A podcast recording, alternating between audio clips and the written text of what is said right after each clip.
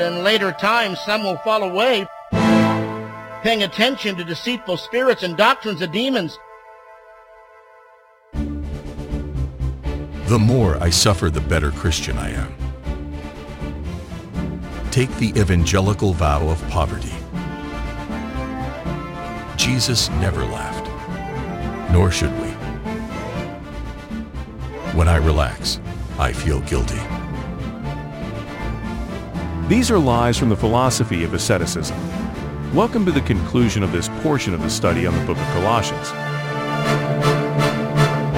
Standing against spiritual intimidation. Airjourn's Program fifty-three in the series is produced by Global Radio Ministries and is written and taught by Doctor James M. Cecy. In this section on intimidation, we have learned how to stand against those who intimidate Christians through legalism, mysticism, and in the last program, and this one, through asceticism.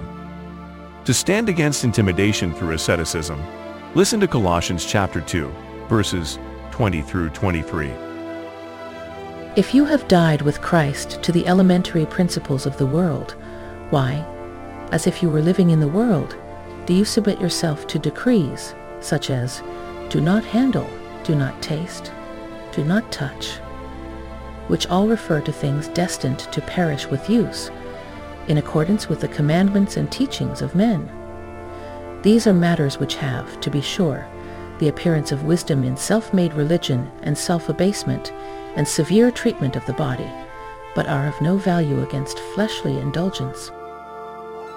Now, here is Doctor Cecy. Let's talk about the ascetics today.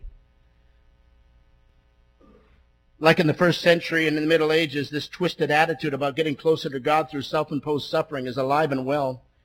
In fact, the Bible tells us that it will be even more so in the end times. Listen to this, First Timothy four, verses one to five. But the Spirit explicitly says that in later times some will fall away from the faith, paying attention to deceitful spirits and doctrines of demons by means of the hypocrisy of liars, seared in their own conscience as with a branding iron. Watch this now. Tell me if this is not asceticism. Men who forbid marriage and advocate abstaining from foods which God has created to be gratefully shared in by those who believe and know the truth. For everything created by God is good, and nothing is to be rejected, and here's the caveat now, if it's received with gratitude and sanctified by means of the Word of God in prayer. No wonder Peter in Acts ten sees a vision that says what? Take, eat. Let me tell you something. One needn't be around a group of church-going people very long before they hear people advocating all kinds of self-inflicted penance, all under the false impression that the suffering Christian is more mature than the one who isn't suffering. I've traveled in many countries around this globe, on many continents, and I've witnessed this personally. I have gone to the Church of the Black Nazarene in Quiapo, Metro Manila, Philippines. I've watched them bloody their knees as they walked up the marble caseway all the way up, somehow trying to get forgiveness in the process. I've watched them. I have in my hand an article that J R Whitaker gave me that's a reminder of the seventeen men and women who had themselves nailed to a cross in the Philippines. I didn't want to put the picture up there because it's just gross. In the first service, somebody said, thank you. Uh, well, we don't see those kind of things here, not in our evangelical circles, perhaps not to such extremes, but the fact is we have our own version of asceticism. There are plenty of us who wear our own penitential robes, but won't recognize a monk's habit, so I decided to put it in the form of T-shirts. Our own ascetic T-shirts. Penitential robe, T-shirt number one, the more I suffer, the better Christian I am. Oh, woe is me. Oy vey. Oh, do you hear it today? Uh, in the misuse of Paul's words to Second Timothy, to Timothy in Second Timothy two three, when he said, suffer hardship with me as a good soldier of Christ Jesus. Or Romans eight eighteen, that the sufferings of this present day are nothing compared to the glory that come as a result of them. Oh, listen, the issue throughout Scripture is not suffering, but a willingness to suffer. It's not inflicting suffering on yourself. It's accepting the reality that when you stand tall for Christ, the odds are you're going to suffer. You stick your head above a crowd, someone's going to throw a brick at it. Paul said, yea, all who desire to live godly in Jesus Christ shall suffer persecution, but you're not the one that picks up the brick and bangs your own head. Live for Jesus. You'll get enough suffering. You don't have to impose it on yourself. And I've witnessed my fellow Christians express that the true Christian life is one of misery.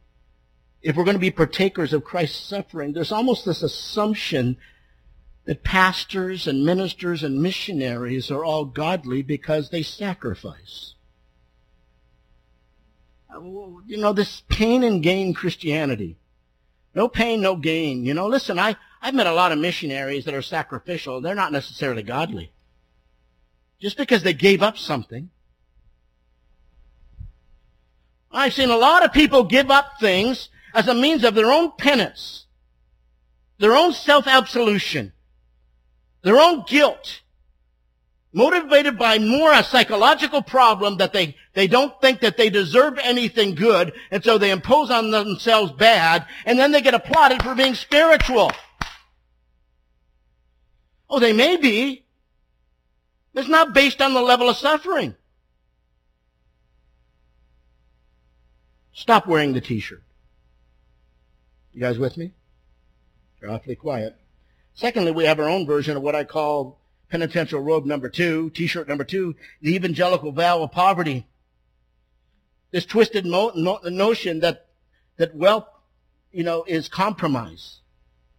You know, that, that somehow if you do well financially, there's something wrong with you spiritually. Now, we have the other extreme, as in every case, we have the wealth and prosperity people who tell you that if you're spiritual, you're going to get rich. And so we get the other extreme that says, no, if you're spiritual, you're going to be poor. And the fight goes on. Again, in super spiritual fashion. They twist the Apostle Paul's words to Timothy in First Timothy six ten that says the love of money is the root of all sorts of evil. It's not saying money is the root, it's the love of it.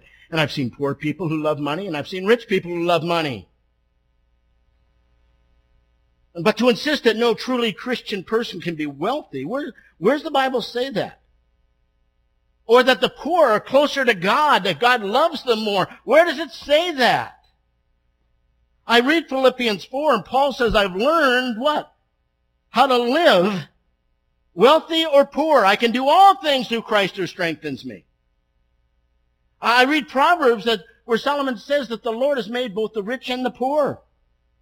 In the Bible, we have plenty of poor people who are godly and plenty of poor people who are ungodly. And we have plenty of people that were rich that were ungodly and plenty that were godly, guys like Abraham, Job, David, Solomon, Joseph of Arimathea, and so forth. So take off the t-shirt. Penitential robe number three, the third aesthetic attitude I've seen among evangelicals is that Jesus never laughed, nor should we. You know, it's that attitude that heaven knows I'm miserable now. Yeah, now the world does. We wear the t-shirt, don't we? That there's no place in the Christian life for fun and laughter. And we abuse the word of God where in James four nine it says, be miserable and mourn and weep. Let your laughter be turned into mourning and your joy to gloom. But don't we balance that out with the Bible that says that laughter is a good medicine? That a joyful countenance lifts our spirits? That rejoicing in the good things that God has created is a good thing? But I stand before you as one of these guys, if I'm not careful. I can be so guilty of this. And I caught myself. My my daughter was, was reading a, a novel, a secular novel. She was having a great time. She was laughing and enjoying it. I'm reading my Bible, and I said to her, why are you wasting your time? You could be reading your Bible. I mean, how intimidating, you know. Like, what kind of bully am I? Uh, you know? And God convicted me because right there on the spot, he brought First Timothy four to mind. Everything created by God is good, and nothing is to be rejected. If it's received with gratitude, if it's sanctified by means of the word of God in prayer, what does it mean? If it doesn't compromise, okay. I mean, have some fun. Don't be bullied by those who question our Christianity. That's my t-shirt. I should have you go, boo. But you have your own t-shirts. Potential robe number four, t-shirt number four, when I relax, I feel guilty. It comes out of that attitude that idleness is the enemy of our soul, and that certainly can be true. Some of us waste a lot of time, I understand that, but many of us who would never think of walking around with one hundred pounds of chains on our back are weighted down by the chains of Christian workaholism. I'm not going on until some of you say yes. That's you too. Or we pound into our skulls a self-imposed crown of thorns made up of scores of Christian things to do. And we put on our, our sackcloth and ashes and we tell everybody, I'm burning out for Jesus. Oh, and the Bible says make the most of the time because the days are evil. But you understand that making the most of the time also requires that you take a Sabbath rest?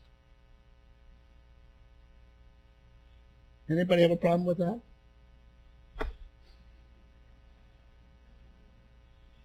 And yet even God himself, who had a larger things to do list than I do, and much more important, rested.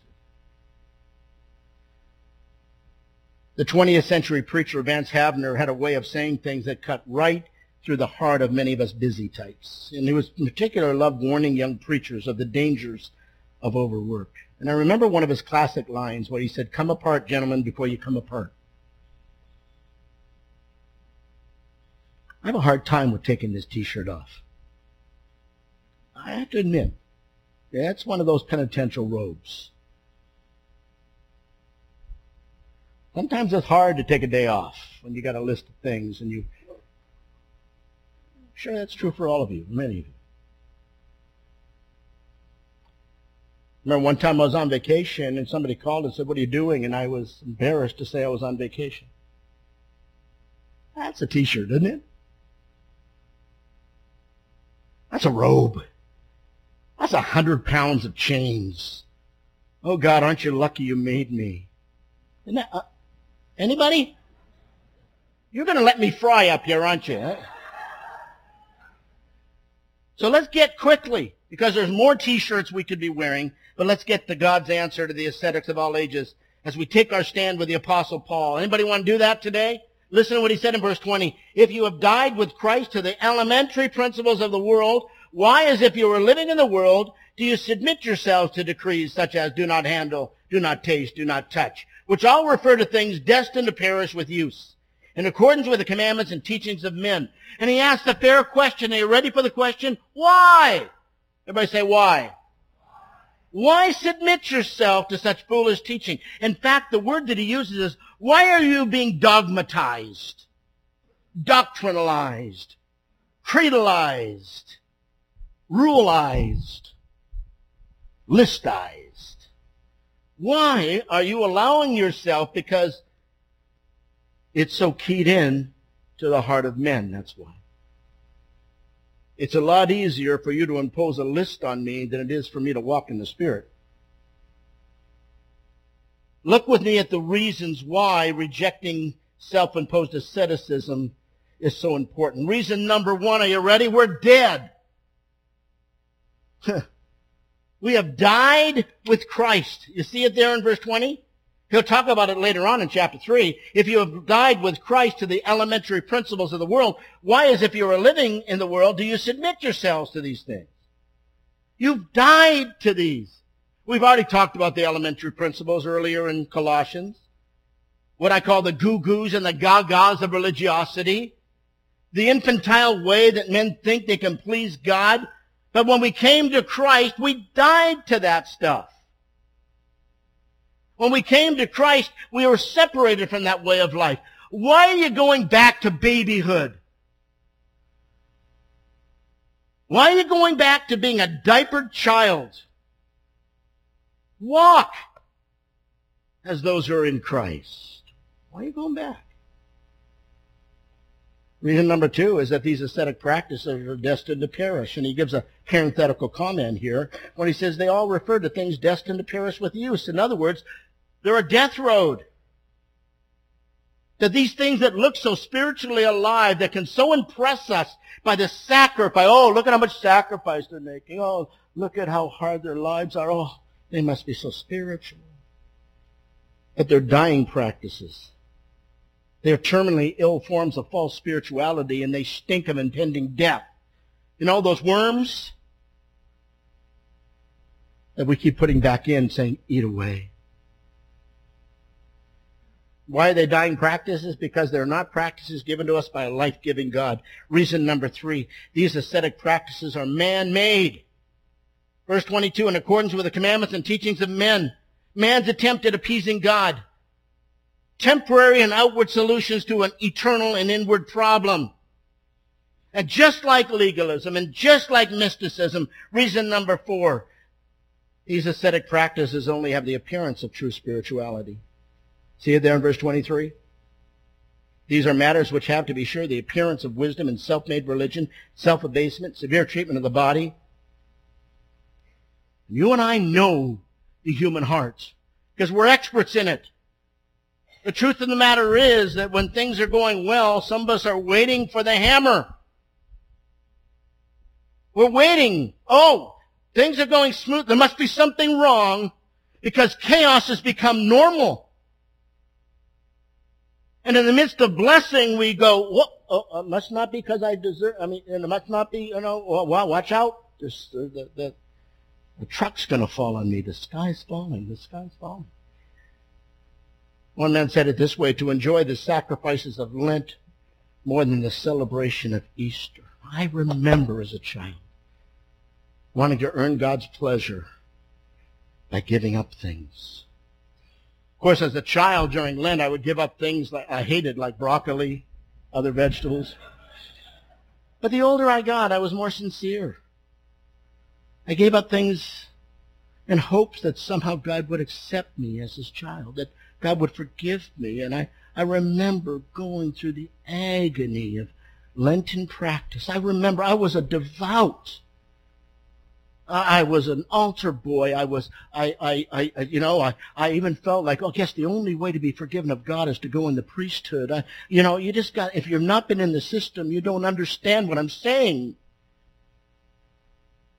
I so wanted to be right with God. I didn't know how. I thought I had to do all those things. But they were outward practices masquerading as wisdom. That's what Paul's saying. They seem so spiritual on the outside, but it is self-made, man-made religion. And yet the truth of the matter is that some of you are still having a hard time with this because you're saying, but look at what pains they're going through to get close to God. What devotion, what humility. I want to be kind here. But Paul wouldn't be impressed. You know what he would say? What a useless thing you do. It's not going to work. Reason number one, we have died with Christ. Two, these ascetic practices are destined to perish. Three, these ascetic practices are man-made. Four, these ascetic practices only have the appearance of true spirituality. Five, these ascetic practices are useless. That's what he said. They're of no value. Does it say some value there? What does the word no mean in the original Greek language? Somebody help me here. It means no, not a goose egg, none. No value. Against flesh. They're useless against our fleshly indulgence. No amount of external rituals, self-denial, abuse of our body is going to change the inward wicked hearts. You know that's true. You're on a diet. You can lock yourself in a prison and put, you know, and eat fifteen hundred calories a day and you'll lose weight. When you get out, you're going to do what? Your heart hasn't changed. You know it and I know it. Holiness does not consist of avoiding contamination on the outside, of external controls. It requires an internal person, an indwelling Holy Spirit that comes by faith in Christ. We're to keep ourselves unstained by the world. I want to tell you something. We're powerless to do so without the Holy Spirit in us saying no. Secondly, they're useless because they appeal to our pride. I mean, folks, quickly, self-denial is really no better than self-indulgence. It still involves self. That's the problem. Self-imposed suffering to earn God's favor is a form of self-worship and feeds the selfish pride of men. Because it says, look at how spiritual I am. Look at how sacrificial I am. Look what I am doing. And the problem is that this Christian life isn't about I. I must decrease, and he must increase. So said John the Baptist. And Alexander McLaren was spot on when he said this. There's only one thing that will put the collar on the neck of the animal within us, and that's the power of the indwelling Christ. So where do I go from here? For three weeks, I've been pouring out my heart. And if you think this has been a fun series, let me tell you right now, it's not fun. I've had to deal with the reactions. Rightly so. Because everything I've said can be taken to extremes. I know it and you know it. But unless you want me to spend six weeks on this, that's the only way it can be presented.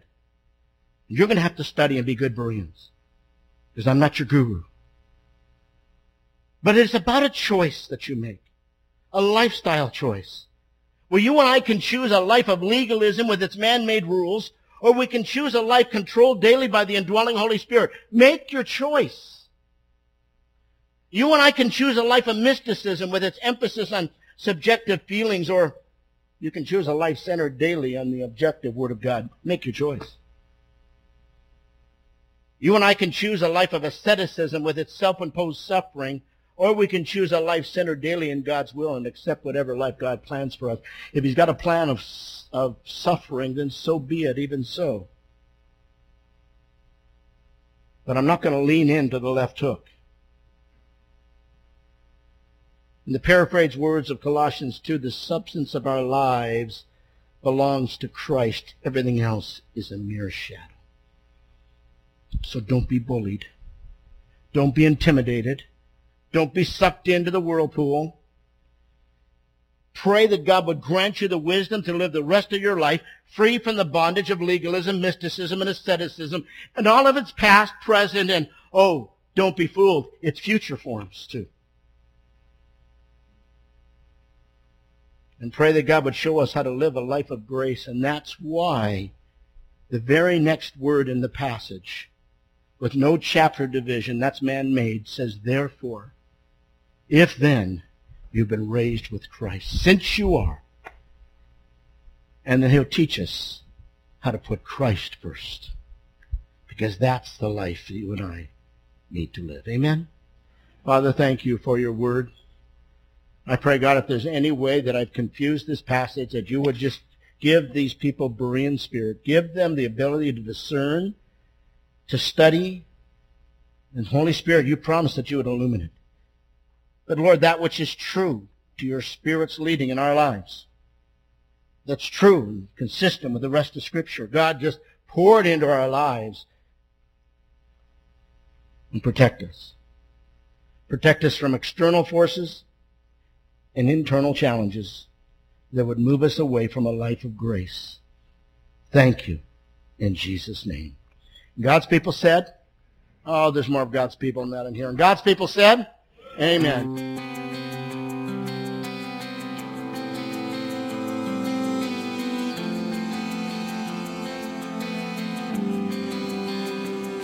When I think of all I've seen, nothing compares to what you give, and to drink of what you bring. You quench the thirst for me to live. I am satisfied by what tenderness you've shown to me. And I am to you that I am, and you fill my life, you're everything to me.